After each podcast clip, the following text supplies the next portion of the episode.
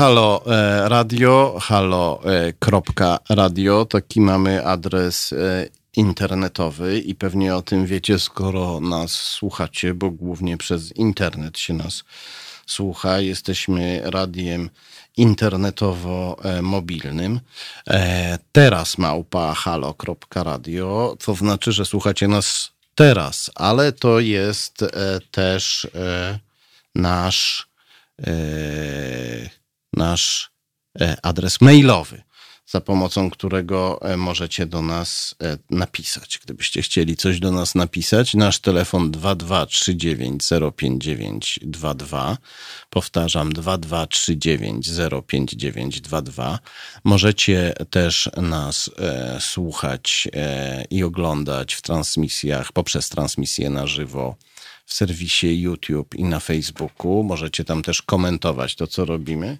Można też, a nawet należy, e, wspierać nas stałymi wpłatami, ponieważ dzięki temu istniejemy. Bez tego nie będziemy e, mogli e, rozmawiać.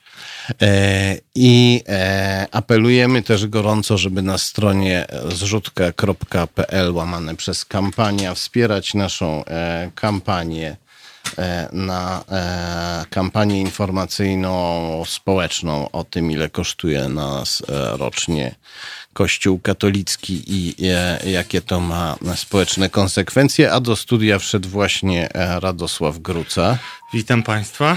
Będziemy dzisiaj rozmawiać o aferze respiratorowej ministra Szumowskiego ale e, a zaraz potem będziemy e, rozmawiać o nieznanych... Matce wszystkich afer. Tak, o aferze taśmowej i o nieznanych dotąd zeznaniach e, Marka Falenty, w których mówi on o swoich relacjach, o swoich stosunkach z PiS, z Jarosławem Kaczyńskim, z Mateuszem Morawieckim E, ujawnia też szczegóły dotyczące udziału e, putinowskiej Rosji w aferze taśmowej z 2014 e, roku. Chcąc, nie chcąc. Chcąc, nie chcąc, tak, przeważnie nie chcąc, ale mimo to ujawnia, a najwięcej mówi wtedy, kiedy próbuje coś przemilczeć.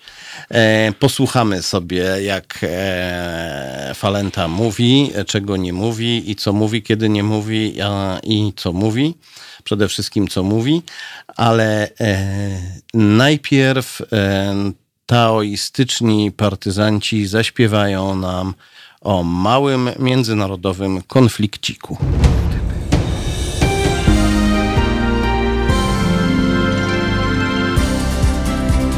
Halo Radio. Pierwsze radio z wizją.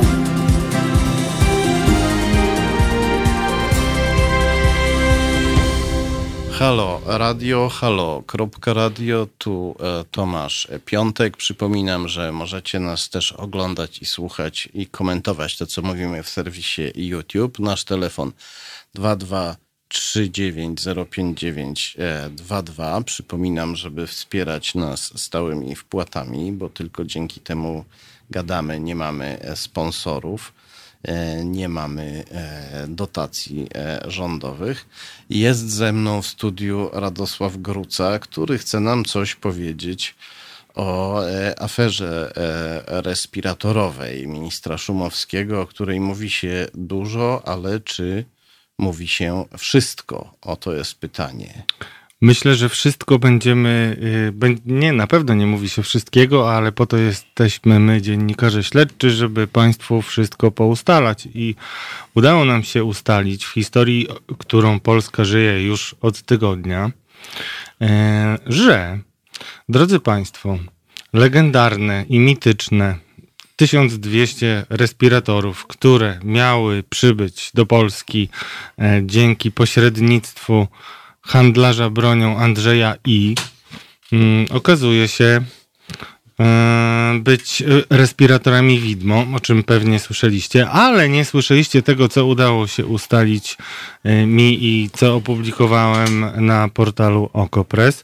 Mianowicie okazuje się, że Prawo i Sprawiedliwość już kiedyś wykryło i zdemaskowało tegoż handlarza bronią, ponieważ Andrzeja I. Andrzeja I ponieważ y, pochwaliło się w 2017 roku, i to jest ten element Monty Pythonowski w tej historii, W 2017 roku na uroczystej podkomisji e, obrony narodowej w Sejmie e, jeden z najlepszych audytorów śledczych tak zwanych, czyli pan z firmy Fraud Control Wojciech Dudziński opowiedział o swoim audycie w firmie Nitrochem.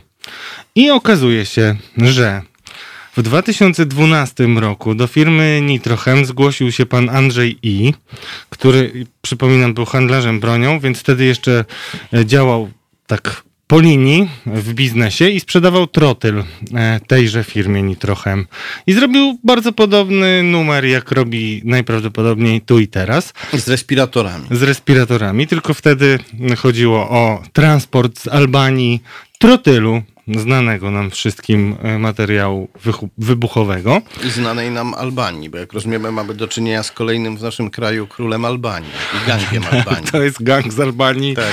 level hard, jak, jakby powiedział jeden wytatuowany raper. E, wytatuowany na e, białkach ocznych. Też. Mm, w każdym razie gang z Albanii ograbił wtedy firmę w ten sposób, że... Firmę Nitrochem. Firmę Nitrochem. Rozumiem spółkę zbrojeniową, czyli taką, która powinna podlegać ochronie kontrwywiadowczej znanej nam skądinąd służby, służby kontrwywiadu wojskowego. Tak, to jest ta służba, którą stworzył Antoni Macierewicz, którą później Platforma przejęła i próbowała nawet z Macierewiczem rękami tej służby walczyć, ale w końcu Macierewicz ją przejął z powrotem.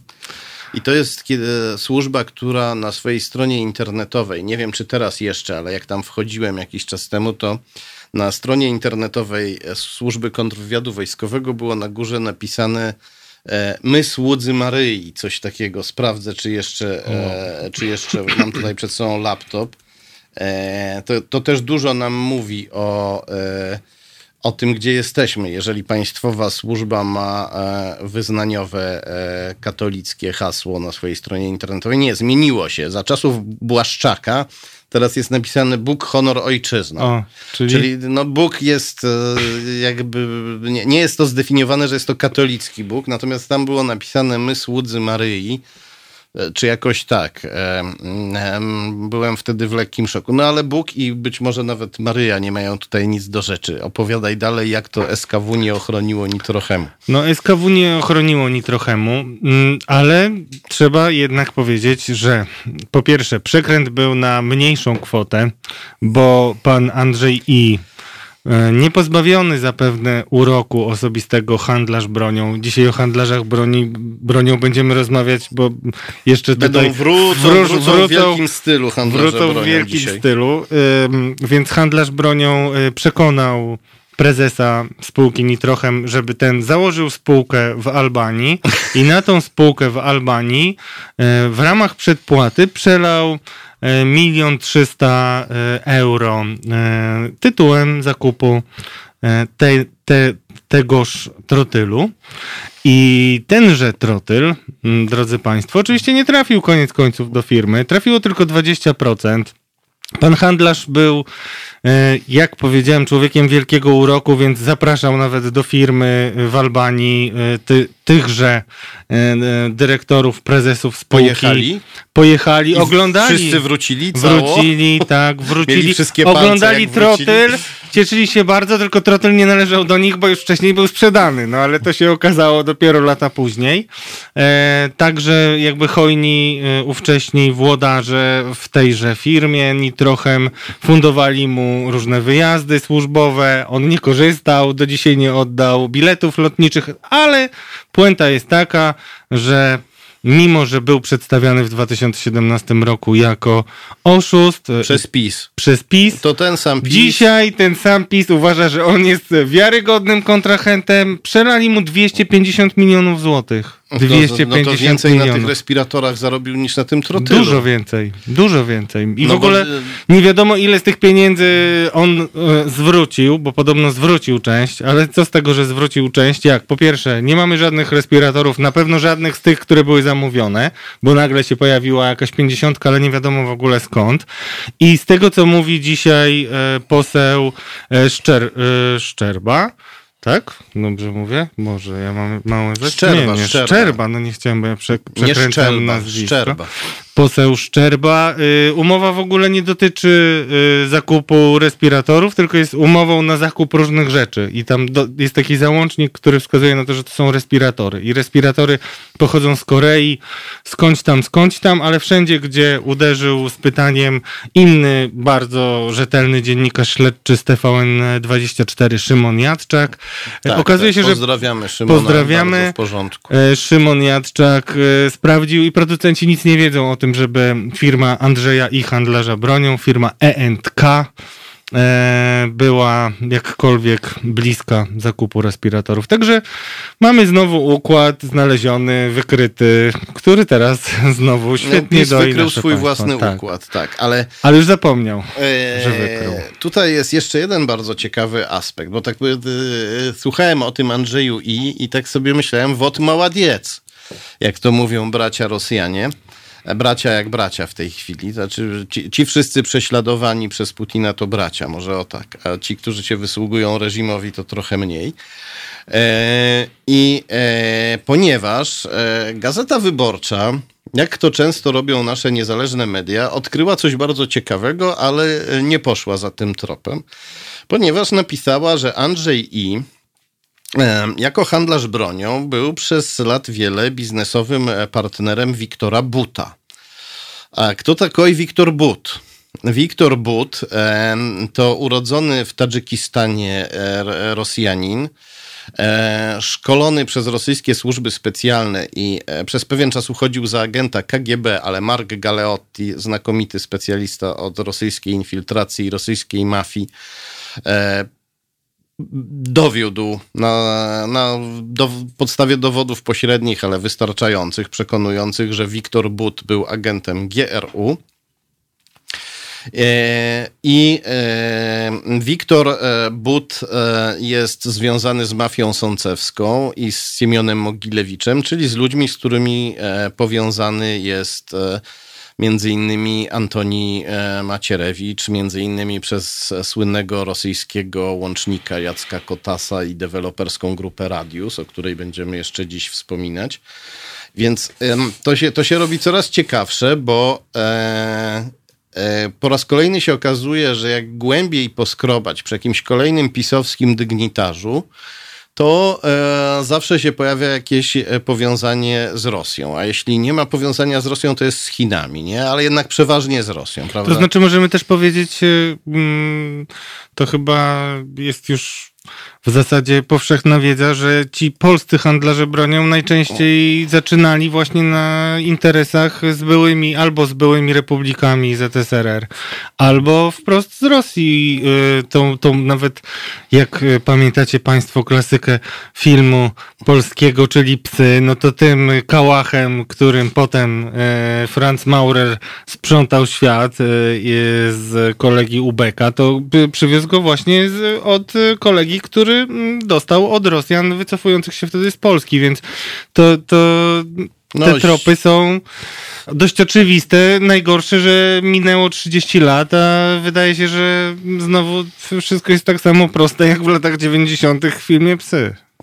No właśnie, i e, tym optymistycznym e, akcentem przejdziemy do pana, który myśli, że jest Bogiem i będzie wzywać noc po arabsku albo po hebrajsku, już nie pamiętam, a zaraz potem e, z tych, e, od tych wesołych e, tematów, o których mówiliśmy, wesołych, ale niestety smutnych, przejdziemy do jeszcze weselszych, czyli smutniejszych. Halo Radio. Gadamy i trochę gramy.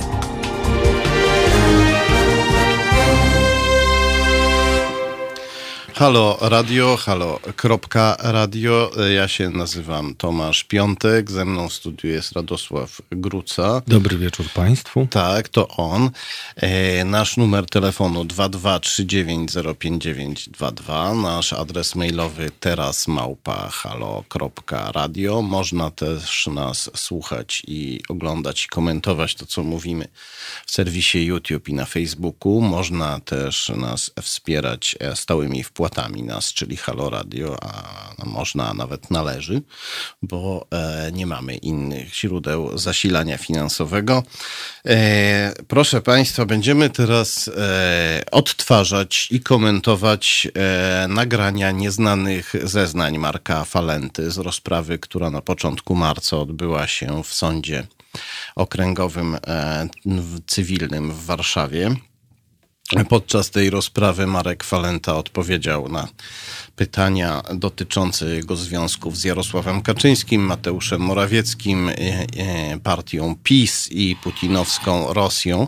Odpowiedział, a nawet jak nie chciał odpowiadać, to też e, w sumie odpowiedział. Na sali sądowej byliśmy ja w charakterze jednej ze stron oraz Radosław Gruca w charakterze publiczności. I to, co nas przede wszystkim zaskoczyło, to wygląd Marka Falenty, jego opalenizna jego piękna fryzura, ponieważ został doprowadzony przez e, policjantów z więzienia, a mimo to ewidentnie się e, bał, bał się odpowiadać na niektóre pytania, próbował się uchylać od odpowiedzi, mamrotał czasem, także trudno go było nagrać, ale e, uzyskaliśmy oficjalne nagranie sądowe i poczyściliśmy je na ile się dało. Jakość nie będzie najlepsza. E, Każdego, kto chce sobie e, później jeszcze odsłuchać te nagrania z napisami w najlepszej możliwej jakości, zapraszam na e, mój profil na Facebooku. E, Wystarczy wejść na e, mój profil na Facebooku, tam są e, te nagrania. Jest filmik, w którym ja zapowiadam te nagrania i potem je puszczam. On jest też e, na w serwisie YouTube, e, na kanale wydawnictwa Arbitror. Wystarczy wpisać Arbitror albo wydawnictwo Arbitror, e, wyszukać na YouTubie i to tam ten film też jest razem z mapą powiązań ukazującą układ zależności który się wyłania z zeznań e, Falenty. No i również na stronie facebookowej wydawnictwa Arbitror e, te nagrania i e, ten filmik z mapą powiązań jest dostępny. Jakie ty wrażenie odniosłeś wtedy, kiedy Falenta wszedł na salę? A tego widziałeś nawet wcześniej, jeszcze na korytarzu go widziałeś. Widziałem go na korytarzu i znałem go też zarówno z czasów, kiedy był jeszcze takim korpulentnym, pewnym siebie królem życia warszawskiego, jak i trochę później, kiedy był już e, szczupłym królem życia. E, I to jest człowiek, e, który naprawdę ma dużo powodów do obaw, co było bardzo widoczne. E, I moim zdaniem e, przyszedł tam zaprzeczyć wszystkiemu, e, co pisaliśmy i em, zdementować różne rzeczy, a wyszło tak, jak Państwo zaraz usłyszycie. Ale no bo na poziomie ogólności, jakby kiedy tam pytane było jakieś sprawy ogólne, to faktycznie zaprzeczał temu, co piszemy, ale na poziomie konkretnych faktów, tam gdzie łatwo można by mu wykazać kłamstwo, to, e, mm, to już mówił zupełnie co innego niż wtedy, kiedy mówił o sprawach ogólnych i w których trudno kłamstwo wykazać. Być To znaczy on potwierdzał fakty i próbował stwierdzić, że te fakty jednak nie miały y, wpływu żadnego, co niestety w świetle doświadczenia życiowego, a tak y, takie pojęcie często pada na sali sądowej. No niestety te fakty mówią same za siebie, o czym Państwo zaraz się przekonacie. E, Być może wiązało się to z tym, że sędzia mu przypomniał na początku rozprawy, że za fałszywe świadectwo grozi mu e, e, 8 lat więzienia, dodatkowej odsiadki, więc tam, gdzie on mówił, o, jak- próbował przedstawić jakąś ogólną interpretację zdarzeń, czyli mówił coś, co można by później uznać za opinię, no to tam zaprzeczał faktom. Ale kiedy był pytany o konkretne fakty, e, które, e, co do których łatwo by mu było wykazać kłamstwo, no to tam te fakty potwierdzał. Powiedz jeszcze, co usłyszałeś od policjantów, którzy go prowadzili e, przez sąd. Jak wołali? E, To było dziwne, przyznaję się i nawet chyba udało mi się to gdzieś zarejestrować, więc nie jestem gołosłowny. Znaczy, policjanci, którzy porozstawiali wszystkich pod ściany i generalnie y, bardzo poważnie podchodzili do mm, kwestii transportu Marka Falenty, krzyczeli, że idzie świadek koronny. No tak, rozprawa była cywilna. E, w takich sprawach nie ma świadków koronnych. E, oni są w sprawach karnych. Więc bardzo ciekawe, w jakiż to sposób Marek Falenta miałby e, uzyskać status świadka koronnego. To jest kolejna zagadka do mm, zbadania. To jeszcze dodam w ramach tych dziwnych różnych y, około procesowych zdarzeń, że y, udało mi się ustalić, że Marek Falenta miał pewne kontakty, mm, nazwijmy to, z ludźmi sobie bliskimi, e, z którymi w jakiś sposób udało mu się nawiązać kontakt, będąc już w więzieniu, a w, na procesie twierdził, że się z nikim absolutnie nie kontaktuje. Więc e, to też jest zastanawiające. E, i rodzi bardzo wiele pytań. Tak, bo e, oficjalna wersja jest taka, że Marek Falenta ma w ogóle zakaz kontaktów ze wszystkimi. Wojciech Czuchnowski, e, dziennikarz Gazety Wyborczej, zadzwonił do mnie wczoraj i powiedział, że złożył podanie o widzenie z Markiem Falentą i mu odmówiono, że, dzienni- że on jest odizolowany od dziennikarzy. I mnie się udało to przełamać, ponieważ wezwałem go jako świadka w sprawie cywilnej. I tego jakby na razie jeszcze nie jesteśmy na takim etapie e, rozwoju autorytarnego reżimu w Polsce, żeby, e, żeby władze e, na przykład więzienne albo prokuratura mogły zakazać powołania kogoś na świadka, więc przyszedł do sądu i musiał odpowiedzieć na, na moje pytania. To mm. może powiedzmy jeszcze dwa słowa, może tobie nie wypada i dlatego tego nie powiedziałeś, co to był za proces, bo to jest dość istotne i w świetle tego, co się dowiaduje nawet w ostatnich tygodniach, może być szalenie istotne. Mianowicie był to proces, y, który wytoczył y, wam jako wydawnictwu i tobie chyba jako autorowi, popraw mnie proszę, y, właściciel wydawnictwa, które wydaje tygodnik wprost i tygodnik do rzeczy. Tygodnik wprost w dziwnych dosyć okolicznościach został zwinięty zwinięty w, podczas e, pierwszych tygodni COVID-u, koronawirusa, pandemii. E, natomiast e, ja ze swojej strony mogę powiedzieć, że z każdym tygodniem utwierdzam się w przekonaniu, że nie było to przypadkowe miejsce publikacji tych taśm. Tak. Michał Lisiecki to właściciel firmy PMPG, która posiada tygodnik wprost i tygodnik do rzeczy ta firma, e, czyli te dwa tygodniki tej firmy zrobiły aferę taśmową, nagłośniły e, taśmy falenty. Inne media się przed tym e, obawiały się to zrobić i miały powody. Natomiast e, dowiedzieliśmy się też w trakcie tego procesu od jednego z dziennikarzy, od Michała Majewskiego, że e, Procedura zatwierdzenia tych taśm i puszczenia ich treści do druku trwała ledwo kilka dni. Przy, tylko przez kilka dni się zastanawiali, w ogóle nie sprawdzali, kto im to podrzucił tak naprawdę, albo może e, wiedzieli, ale nie chcieli wiedzieć. E, nie było sprawdzenia, nie było żadnej dłuższej refleksji nad tym, co robią, kiedy wypuszczają te taśmy i przewracają do góry nogami scenę polityczną. E, Michał Majewski, który to zrobił później, poszedł pracować do e, agencji e, Bridge, którą agencji lobbyingowej, którą prowadzi Igor Jankę. Prowadził chyba. Prowadził, mhm. tak, już nie prowadzi. Prowadził Igor Ale Jankę. stworzył, założył tak. i przetarł wszystkie bridge. Tak, tak. A agencja ta była utrzymywana przez rosyjskiego oligarchę Olega Bojkę, właściciela słynnej firmy pożyczkowej Vivus e, członka sącewskiej mafii, tej samej, o której dzisiaj mówimy i która e, na wiele różnych sposobów, jak widać, ma e, możliwości oddziaływania na sytuację w Polsce. A sam Michał Lisiecki, spółkę PMPG, która później wzięła na własność wprost i i wydawała do rzeczy.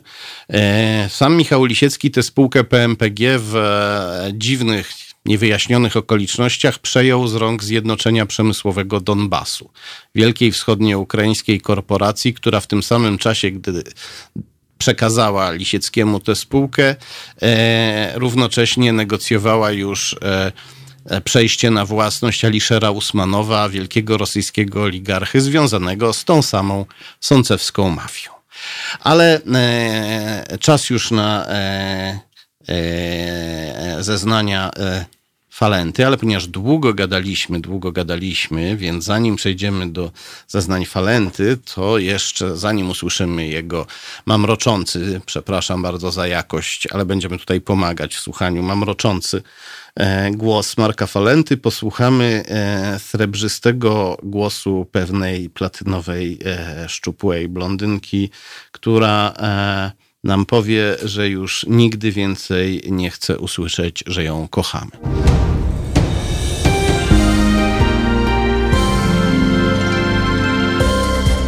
Halo Radio. Pierwsze medium obywatelskie.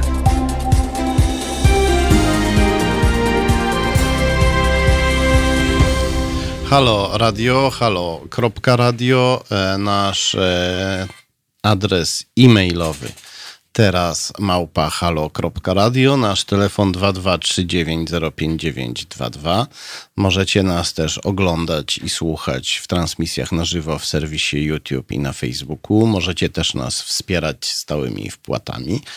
E, a e, warto, bo Halo Radio to e, jak na razie jedyne i pierwsze w Polsce medium, które właśnie puszcza nieznane dotąd nagrania zeznań Marka Falenty. One znajdują się już na moim profilu na Facebooku, na moim koncie koncie twitterowym, na, na stronie facebookowej wydawnictwa Arbitror i na YouTubie w mm, kanale e, wydawnictwa Arbitror, ale medium e, jeszcze e, żadne ich nie, nie puściło po prostu. Portal na temat o nich napisał, co się bardzo chwali, natomiast jeszcze żadne medium ich nie puściło, przynajmniej o ile wiem. Więc dobrze, przechodzimy teraz do tych nagrań. Ze mną w studiu jest Radosław Gruca, który też był wtedy na sali sądowej i słyszał te zeznania. E... Dobry wieczór, słyszałem. Tak jest. Puśćmy sobie pierwszy e... fragment. Rozumiem, że panowie potwierdzą, tak? Tożsamość e, pana e, Marka Palenty. Tak? Tak. Mhm. Tak, może pan e, usiąść obok? Tak, nie, to jeszcze jedno, jednym czasem dysponujemy. E, świadek e, Michał Epalenta, obecnie funkcjonariusze policji, potwierdzają jego tożsamość. Marek Falenta. Marek Falenta. Proszę, że pan głośniej mówił o sprawę. Nagrywamy w zakresie obrazu i dźwięku, to jest w tej chwili standard w postępowaniu e, cywilnym. Bardzo proszę Wysoki Sądzie, żeby świadek odpowiedział na pytanie. Przed ujawnieniem jakich dowodów, jakiej prawdy przestrzegał Pan Prezydenta RP Andrzeja Dudę w Pańskim liście do niego? To jest był kierowany do prezydenta, a nie do szerokiej publiczności. No i to było pierwsze pytanie, e, na które e, Falenta e, nie odpowiedział. To był, w ten sposób Falenta potwierdził, że doniesienia dziennika Rzeczpospolita są prawdą. Dziennik Rzeczpospolita napisał, że Falenta Później inne dzienniki, inne media też powtarzały tę wiadomość, że Falenta że Falenta e, wysłał list do Andrzeja Dudy, w którym e, groził mu e, ujawnieniem nieznanej prawdy o aferze taśmowej. No i Falenta teraz na sali sądowej oficjalnie to potwierdził. Nie zaprzeczył, jakoby wysłał taki list.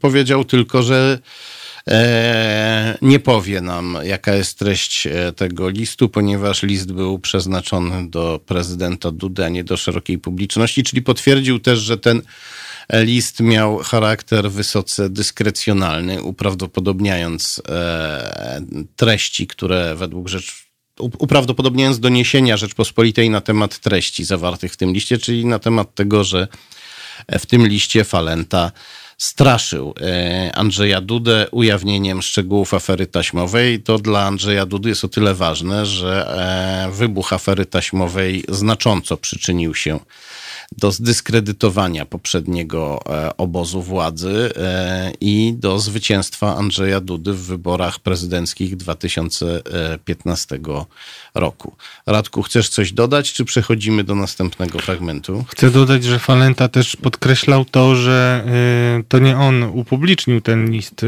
czyli zasugerował, że no, to nie ja jestem źródłem przecieku. Tak. To nie tak. ja. Ale być może na przykład y, to nie ja i w domyśle, ale już nie z, nie z taką pewnością powinniśmy się domyślać, że nie ja i być może też nie mój mecenas, nie mój adwokat, tylko ktoś zupełnie, zupełnie inny.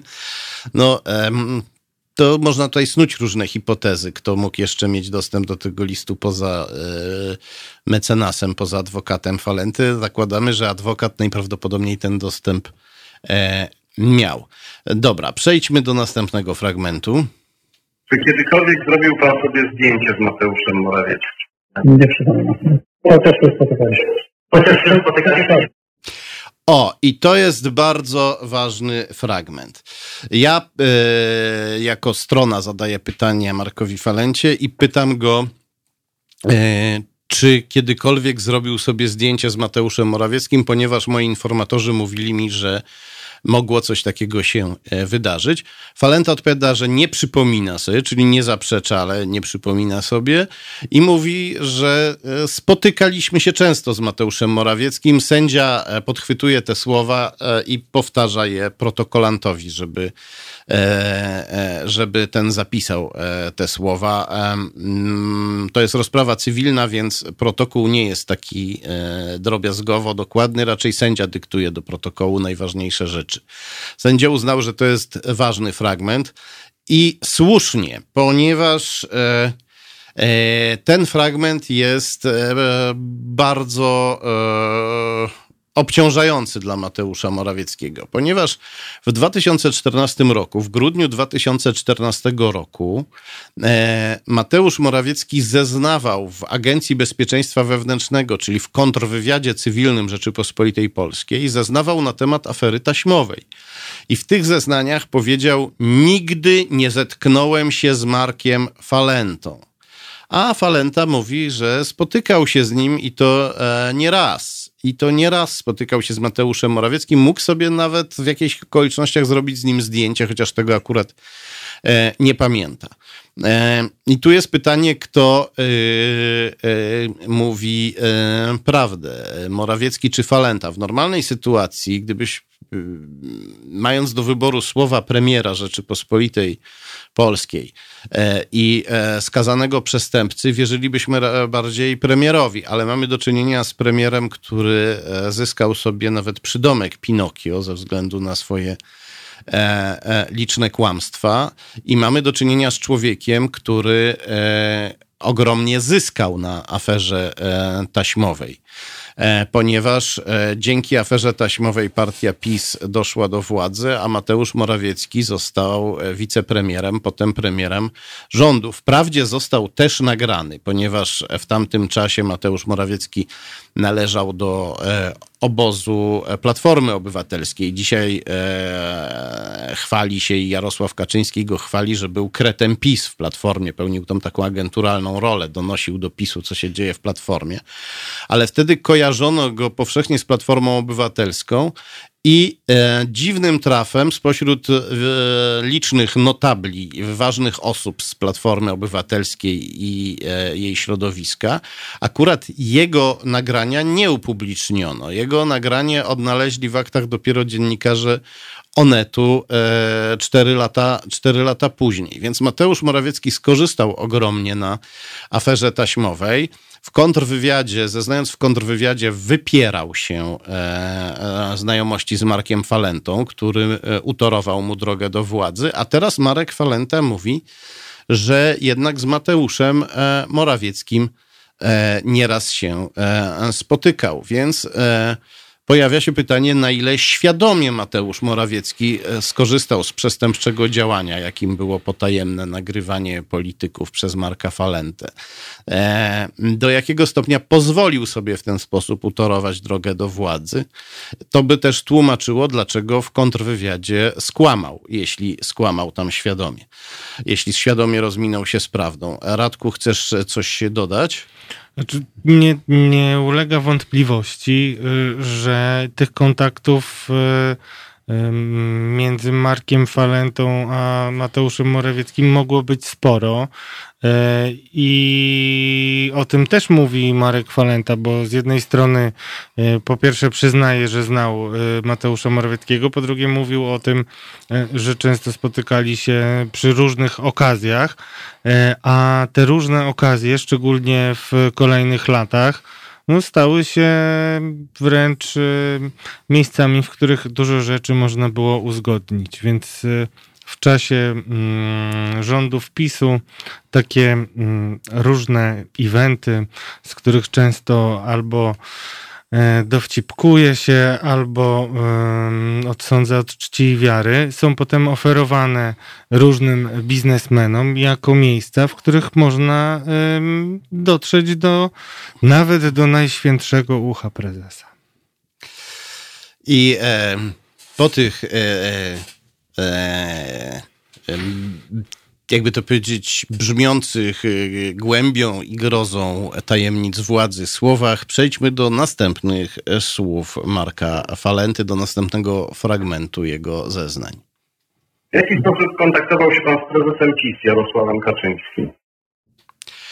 Zadaliśmy mu to pytanie i e, Marek Falenta w odpowiedzi na nie zabełkotał już coś tak niewyraźnie, że e, no, usłyszeliśmy, że uchyla się od odpowiedzi, ale nie dało się nawet tego nagrać. Na nagraniu słychać tylko e, bełkot, e, natomiast e, usłyszeliśmy, że Marek Falenta mówi bardzo niewyraźnie, że uchyla się od odpowiedzi na to pytanie ze względu na tajemnicę śledztwa, tajemnicę toczącego się śledztwa i w tym momencie e, E, e, zerwał się ze swojego miejsca mój pełnomocnik, adwokat Maciej e, Lach, który powiedział, że ta sprawa, sprawa kontaktów Falenty z Jarosławem Kaczyńskim chyba nie stanowi tajemnicy żadnego śledztwa. Przepraszam, czy to jest objęte śledztwem? Nie, ja, ja rozumiem, że to chodzi w tym momencie o kwestię ewentualnie narażenia się na... A. Tak, mówimy o tym, aby... Bo pan powiedział, e, powołuje się na tajemnicę. Jak rozumiem, tajemnicę jakiś... Chodzi o tajemnicę śledztwa, czy chodzi o to, e, co ja panu przedstawiłem dzisiaj, że odpowiedź na to pytanie mogłaby narazić pana na ewentualną odpowiedzialność karną, hańbę dotkliwą bezpośrednią szkodę majątkową? No to obie rzeczy. Mhm, obie rzeczy. Obie rzeczy, powtórzył sędzia, którego też najwyraźniej to uderzyło. Marek Falenta mówi nam przede wszystkim, że kontaktował się z Jarosławem Kaczyńskim.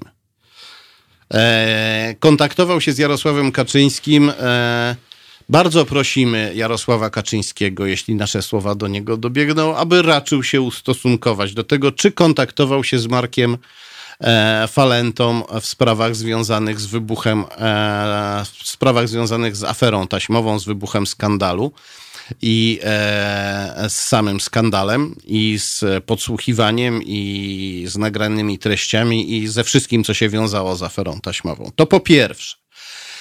E, po drugie, e, Marek Falenta e, mówi, że nie odpowie na to pytanie, nie odpowie na pytanie o charakter swoich kontaktów e, z Jarosławem Kaczyńskim, e, ponieważ te kontakty miały charakter przestępczy, względnie hańbiący, względnie bardzo ryzykowny, mogący e, narazić e, Marka Falentę na dotkliwą, bezpośrednią stratę majątkową, czyli tutaj domyślnie e, mogłoby chodzić o to, że mógłby mogłaby mu grozić nie tylko odpowiedzialność karna, o której najpierw wspomniał sędzia, ale także odpowiedzialność cywilna na przykład w przypadku, gdyby e, jakieś grube odszkodowania musiałby wypłacić, gdyby charakter jego stosunków z Jarosławem e, Kaczyńskim został ujawniony. Sędzia pyta, czy, czy te, sędzia pyta, czy te kontakty były przestępcze, hańbiące lub na czyjąś e, e,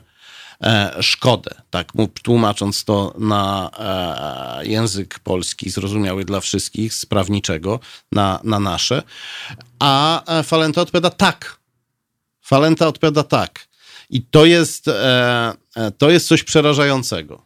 E, to jest przerażające, że najbardziej wpływowy człowiek w Polsce e, kontaktował się z przestępcą, który nielegalnie nagrywał jego przeciwników politycznych, który pomógł pozbawić ich władzy. E, przerażające jest to, że najpotężniejszy człowiek w Polsce kontaktował się z tym przestępcą i ich kontakty miały charakter przestępczy e, lub hańbiący e, lub e, miały charakter wielkiej krzywdy na wyrządzonej jakiejś trzeciej osobie czy osobom trzecim. Przerażające jest to, a to właśnie wynika z zeznań Marka Falenty. Nie mówimy tutaj w tej chwili, że jesteśmy na 100% pewni, że Marek Falenta mówi prawdę, ale w takim razie, jeśli Marek Falenta tutaj rozmija się z prawdą, Jarosław Kaczyński powinien się jakoś do tego e, odnieść e, w jakikolwiek sposób. Powinien wytłumaczyć nam swoje stosunki z Markiem Falentą.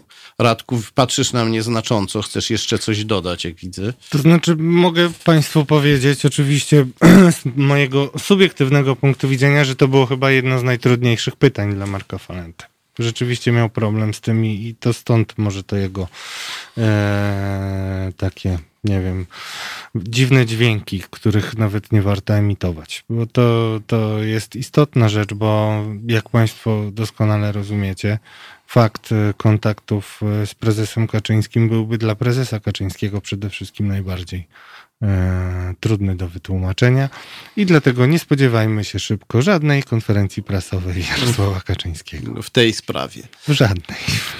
Na wszelki wypadek. Dobrze, przejdźmy do następnych pytań i odpowiedzi. Co łączy pana z mecenasem Grzegorzem Kuczyńskim? Znajomość biznesowa.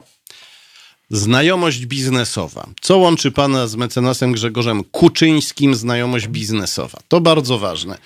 E, Kuczyński był e, w Radzie Nadzorczej jednej ze spółek Marka e, Falenty, w jednej z jego najważniejszych spółek. Jeśli dobrze pamiętam, to była spółka HW SA.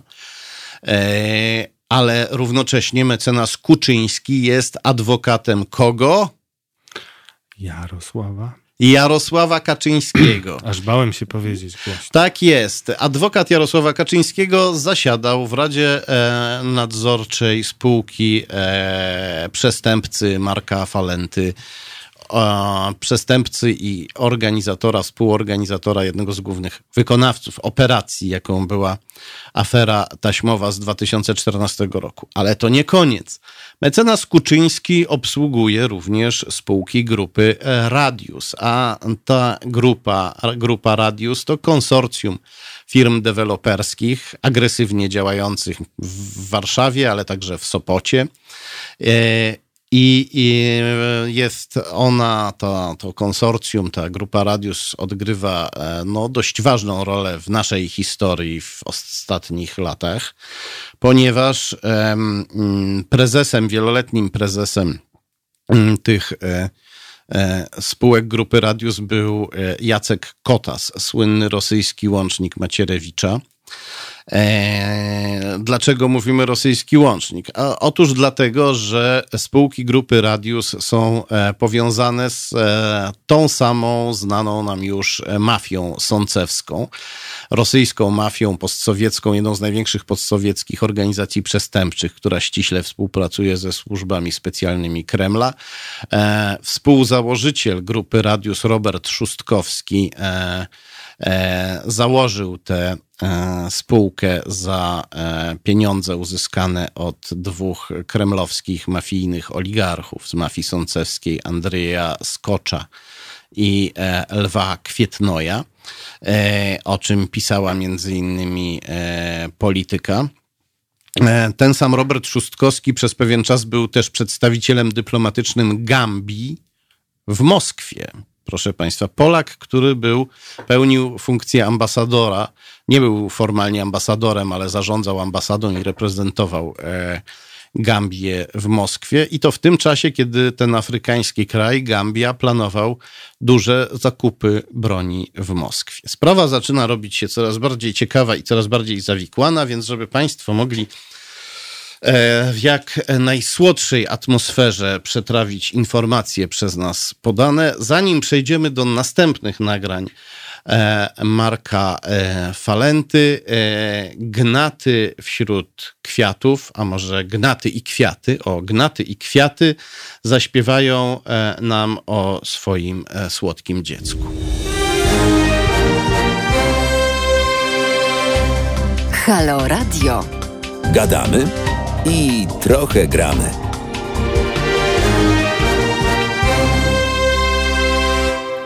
Halo radio, halo.radio, nasz e-mail teraz małpa halo.radio. Możecie nas też słuchać i oglądać i komentować to, co robimy w serwisie YouTube. Możecie też nas wspierać stałymi wpłatami, a warto, bo Halo Radio to jedyne medium, które e, prezentuje e, nieznane dotąd nagrania Marka e, Falenty.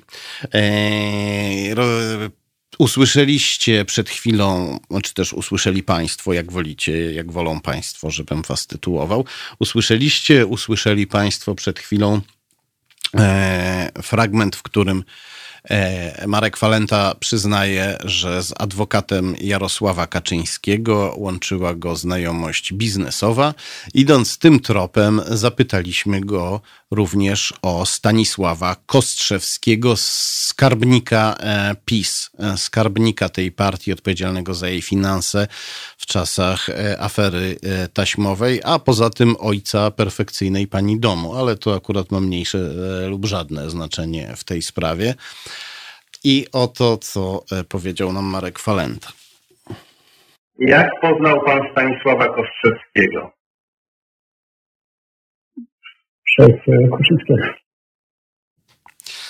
E, więc e, kolejny element układanki. E, dojście do skarbnika partii PiS. Marek Falenta uzyskał przez Kuczyńskiego, czyli przez adwokata Kaczyńskiego. To łatwo zapamiętać. Kuczyński, Kaczyński. Przez Kuczyńskiego, adwokata Kaczyńskiego. No dobrze, a co Marek e, Falenta z tym Kostrzewskim robił? Jak często się pan kontaktował ze Stanisławem Kostrzewskim i na czym polegały te kontakty? Uchylam się do tego.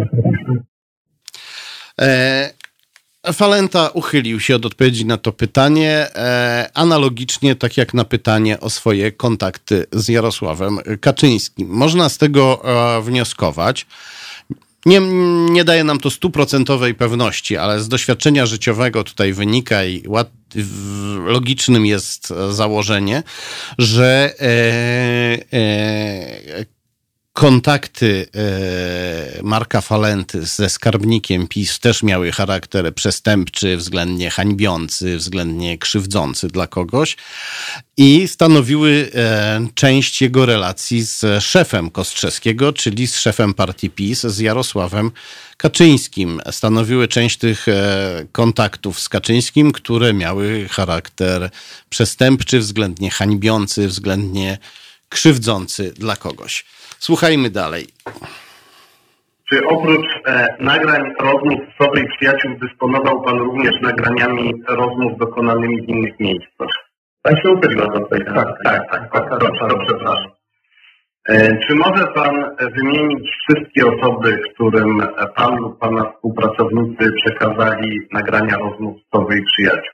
No, chyba się odpowiedziałem E, tutaj Falenta uchylił się od odpowiedzi na e, e, dwa kluczowe pytania, czyli o to, czy poza tymi osobami, których nagrania zostały ujawnione, e, nagrał jeszcze jakieś inne osoby lub jakieś rozmowy, których jeszcze nie opublikowano. I uchylił się od odpowiedzi na pytanie, komu przekazywał te e, e, nagrania. To jest bardzo kluczowe, ponieważ to jest bardzo ważne, ponieważ E, jedno z kluczowych pytań brzmi, czy te e, nagrania znajdują się obecnie w Polsce. E, w związku z licznymi powiązaniami Marka Falenty z putinowską Rosją, to pytanie jest jak najbardziej zasadne i do tej sprawy przeszliśmy w następnych pytaniach. Kiedy i ile razy był Pan w Rosji? Raz w Sankt Petersburgu z Polską Radą Biznesu, i raz w Kemerowie. E, I to było chyba w maju 2014 roku. w maju 2014 roku. A e, tak się składa, że e, afera taśmowa wybuchła w czerwcu 2014 roku.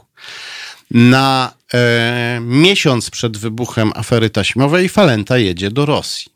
Jedzie do firmy e, KTK z Kemerowa na Syberii. To jest e, Kemerowo w zachodniej Syberii, to jest e, część Kuzbasu, wielkiego zagłębia wydobywczego. Firma KTK, do której pojechał tam Falenta, wydobywa węgiel.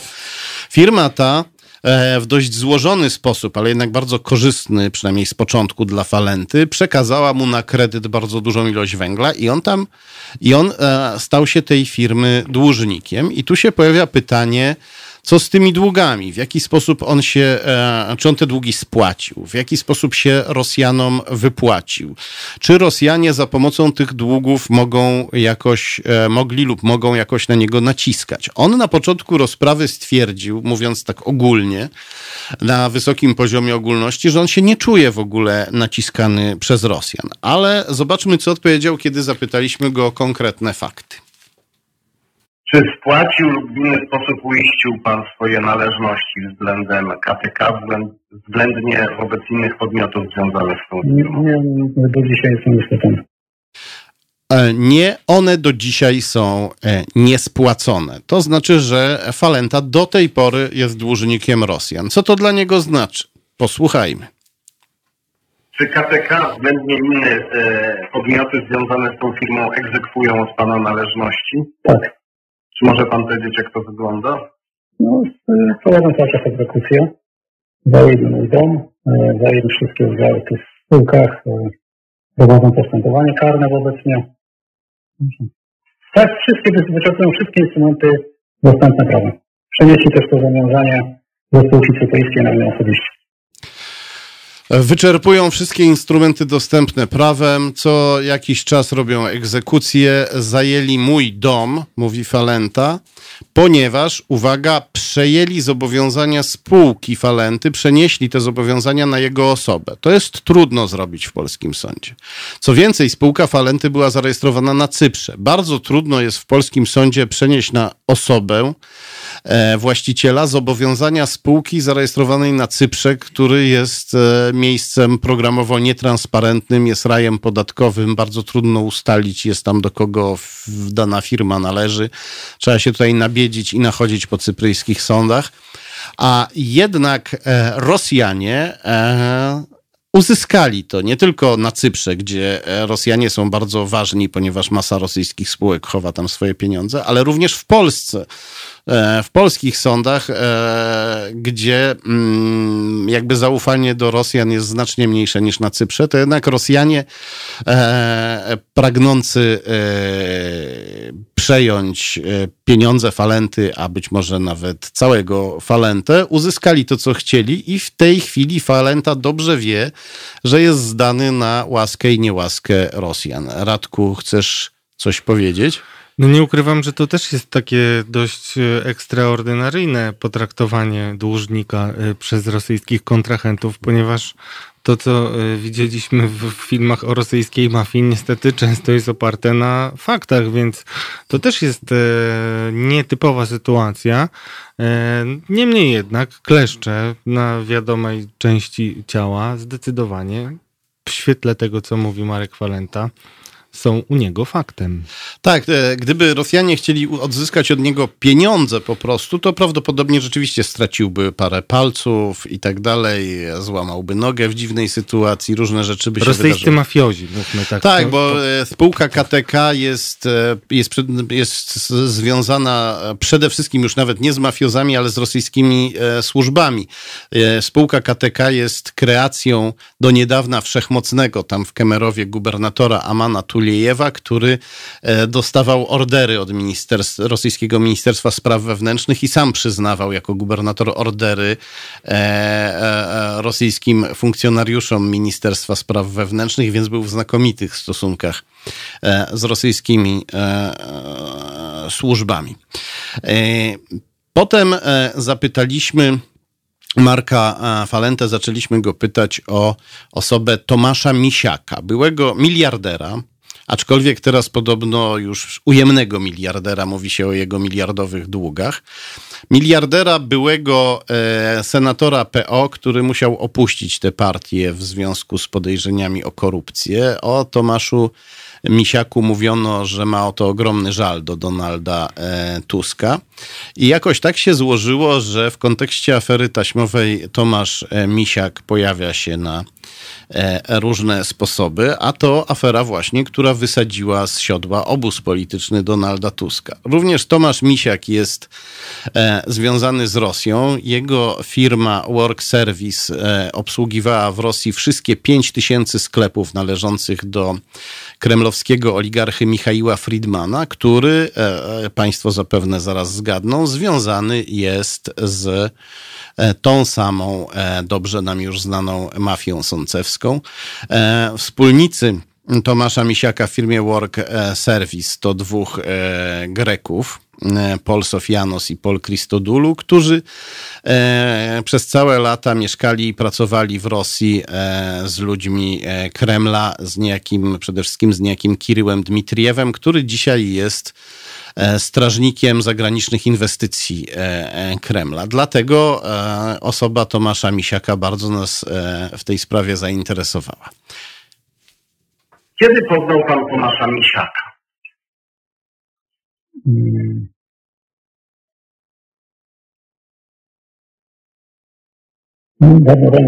Czy e, ta znajomość miała charakter e, biznesowy, czy również towarzysko-osobisty? I tak, i tak. E, słyszeli Państwo tę długą, wymowną ciszę, kiedy Falenta został zapytany o Misiaka. Potem przyznał, że zna go od dawna i przyznał też, że ich znajomość ma charakter, miała charakter nie tylko biznesowy, ale też osobisty. Dzisiaj Misiak twierdzi, że mm, próbuje jakoś nie tyle nawet zbagatelizować, ale zmienić. E, e, twierdzi, że jego znajomość z Falentą nie była aż tak bliska, twierdzi, że Falenta nadużył jego zaufania i tak dalej, i tak dalej. Natomiast wszystkie źródła, które znamy, mówią, że obaj panowie byli ze sobą długo, bardzo, bardzo, bardzo blisko byli, bardzo długo byli ze sobą bardzo e, blisko, nie tylko biznesowo, ale też E, towarzysko. I temu nie zaprzecza też e, Tomasz Misiak, który e, przedsta- próbuje się przedstawić jako ofiara, ofiara. wręcz Marka Falenty. Ja osobiście mam dużą rezerwę do tej kreacji. Niemniej jednak ich relacje były bardzo, bardzo bliskie przez wiele lat i to nie ulega żadnych wątpliwości.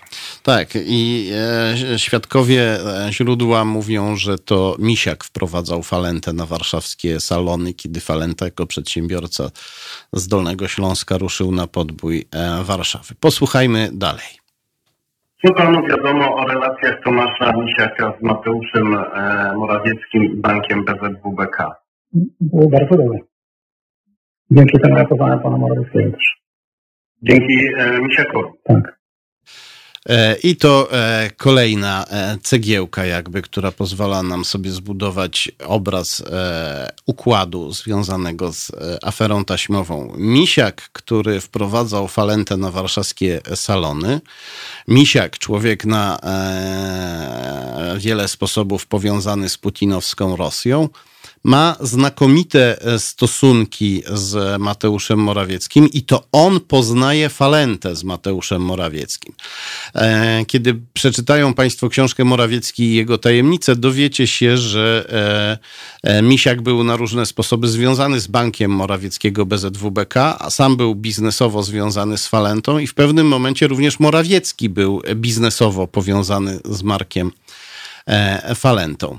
E, spytaliśmy też e, Marka Falentę o stosunek Tomasza Misiaka do restauracji Sowa i Przyjaciele, tam gdzie Falenta potajemnie nagrywał polityków. Tomasz Misiak spotykał się tylko z Sowa i Przyjaciele. I to prawie codziennie. W jaki sposób trafił pan do restauracji Sowa i Przyjaciele? No zaproszenie pan komisarza.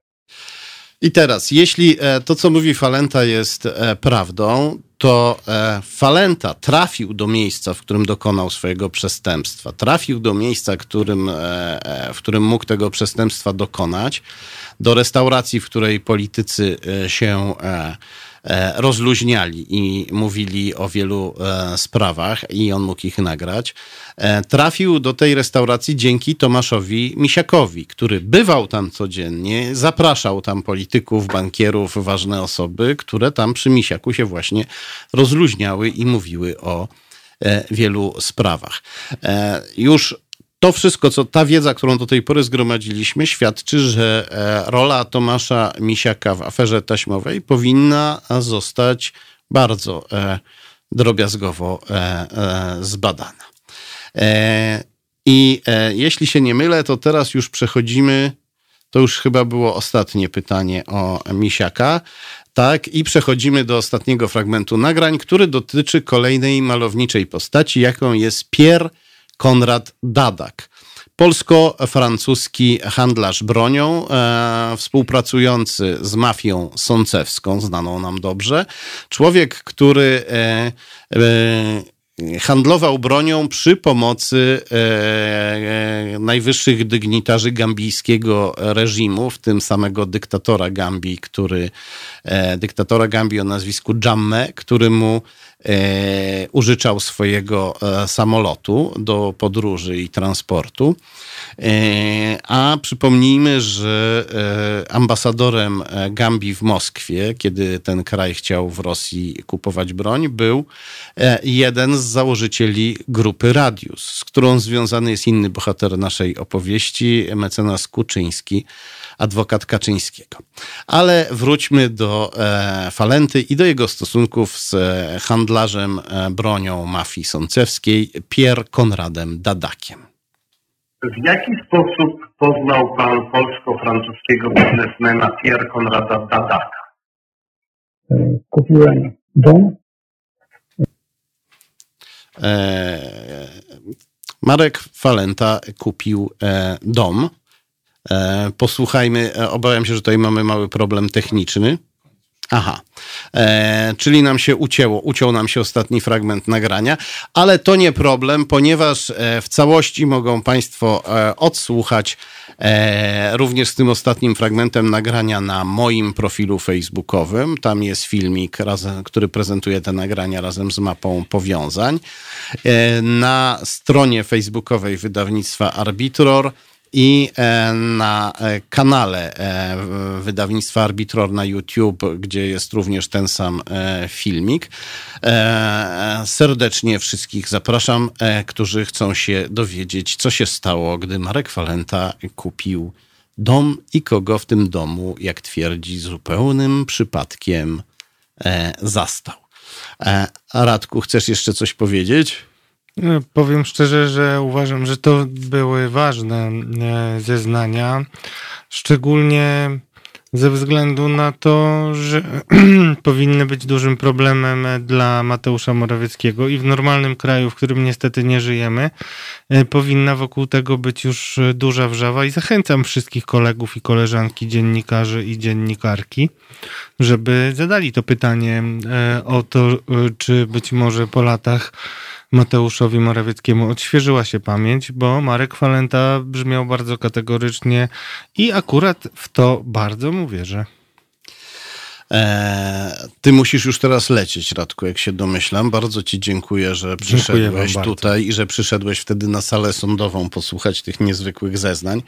Wszystkich, którzy chcą sobie w spokoju i w całości e, odsłuchać, bo tutaj zaprezentowaliśmy coś w rodzaju selekcji. E, no, powiedzmy, zaprezentowaliśmy 90% tego, co jest na moim profilu facebookowym, na stronie facebookowej wydawnictwa Arbitror i na kanale YouTube wydawnictwa Arbitror.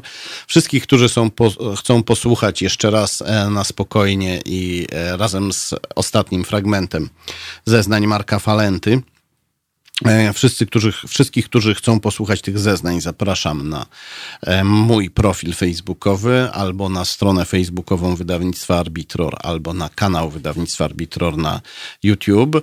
E, ja tu jeszcze chwilę w studiu zostanę. Radek już biegnie. A i za chwilę się jeszcze, za chwilę, na chwilę się jeszcze usłyszymy, ale najpierw rozsypywacz zaśpiewa nam o żłobiącym odrzutowcu. Halo Radio. Pierwsze radio z wizją. Halo Radio, halo.radio, nasz adres mailowy teraz małpa halo.radio. E, ja się nazywam e, Tomasz e, Piątek i zachęcam Was gorąco do wspierania Halo Radio stałymi wpłatami, ponieważ nie mamy innego źródła dochodów, a myślę, że warto, bo jesteśmy pierwszym medium w Polsce, które odważyło się puścić E, odtworzyć e, na antenie, na naszej internetowej antenie nieznane dotąd e, nagrania zeznań Marka Falenty, nagrania które są obciążające dla e, PiS, dla Jarosława Kaczyńskiego, dla Mateusza Morawieckiego. Ujawniają też wiele faktów dotyczących udziału Rosji w aferze taśmowej z 2014 roku, która pomogła e, PiS e, przejąć władzę w Polsce. Tutaj pojawiają się pytania, czy ja specjalnie obciąłem nagranie ostatniego fragmentu zeznań po to, żeby przekierować Was na mój profil facebookowy, gdzie e, można wysłuchać tych e, nagrań razem z tym ostatnim fragmentem. Tak nie było. Tutaj nasz kolega, który przygotowywał, odczyszczał te fragmenty, żeby dało się je jakoś słychać, bo niestety to, to jest oficjalne nagranie z sądu, a sądowy sprzęt nagraniowy jest kiepski. Kolega tutaj najwyraźniej coś mu się ucięło, więc nie, nie miałem takiego e, podłego i przewrotnego marketingowego zamiaru, ale skoro tak wyszło, to zapraszam wszystkich serdecznie na mój profil facebookowy, gdzie można e, odsłuchać tych nagrań. Można ich też posłuchać e, w serwisie YouTube e, na kanale wydawnictwa Arbitror. Przepraszam wszystkich naszych komentatorów na Facebooku i w serwisie YouTube, że e, dzisiaj z wami nie rozmawiałem, ale tutaj siedząc między Radkiem Grucą a Markiem Falentą, gadającym e, z taśmy, już musiałem mieć e, jedno oko w lewo, drugie oko w prawo. Jeżeli będziecie chcieli o tym, o tej sprawie porozmawiać, to w następnych audycjach, niezależnie od ich tematu, chętnie chętnie e, przyjmę telefony na ten temat i komentarze na ten temat. E, pozdrawiam Was wszystkich bardzo serdecznie. Na zakończenie dodam, że Marek Falenta w 90% potwierdził najważniejsze ustalenia dotyczące afery taśmowej, które przedstawiłem w książce e, Morawiecki i jego tajemnice i które przedstawił Grzegorz Rzeczkowski w książce Obcym alfabetem jak ludzie Kremla i PiS zagrali pod słuchami. Polecam Wam e, gorąco te, te książki i e, po tym dzisiejszym pełnym e, wrażeń dniu powoli już oddaję się, od, oddalam się, o tak, oddalam się do domu i do żony. Za chwilę będę się oddalał. Do żony Pozdrowię również jeszcze serdecznie e, e, portal na temat, który odważył się napisać o tych ujawnionych dzisiaj zeznaniach Marka Falenty i który e, Przeprowadził też ze mną wywiad, a dokładnie przeprowadziła go e, Anna Dryjańska. E, wywiad nie na temat zeznań Marka Falenty, ale na inny też ważny temat, na temat Andrzeja Dudy, jego przeszłości i jego powiązań z chińskim reżimem. E, ten wywiad jest dostępny w internecie, na Facebooku, na stronie internetowej na temat, jeśli dobrze pamiętam, na stronie facebookowej na temat i Driańskiej. E, u mnie był e, dostępny e, na moim profilu i jutro prawdopodobnie udostępnię go znowu. E, tak e, kieruje was do różnych mediów społecznościowych, albowiem e, nie zawsze te media, powiedzmy, klasyczne spełniają swoją rolę i informują o najważniejszych sprawach, ale Halo Radio akurat takie nie jest. Halo Radio informuje, dlatego zachęcam was gorąco do wspierania Halo Radio. Pozdrawiam was raz jeszcze i e, oddalam się do żony, bo już się za nią bardzo e, stęskniłem. E, a tymczasem e, Jimmy ze słonecznego miasta będzie próbował Was przekonać, że jest chłopcem z małej mieściny.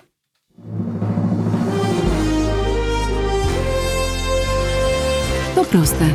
Żeby robić medium prawdziwie obywatelskie, potrzebujemy Państwa stałego wsparcia finansowego. Szczegóły na naszej stronie www.halo.radio, w mobilnej aplikacji na Androida i iOS-a oraz na koncie Fundacji Obywatelskiej w serwisie www.patronite.pl. Naszym darczyniom i darczyńcom serdecznie dziękujemy. www.halo.radio. Słuchaj na żywo, a potem z podcastów.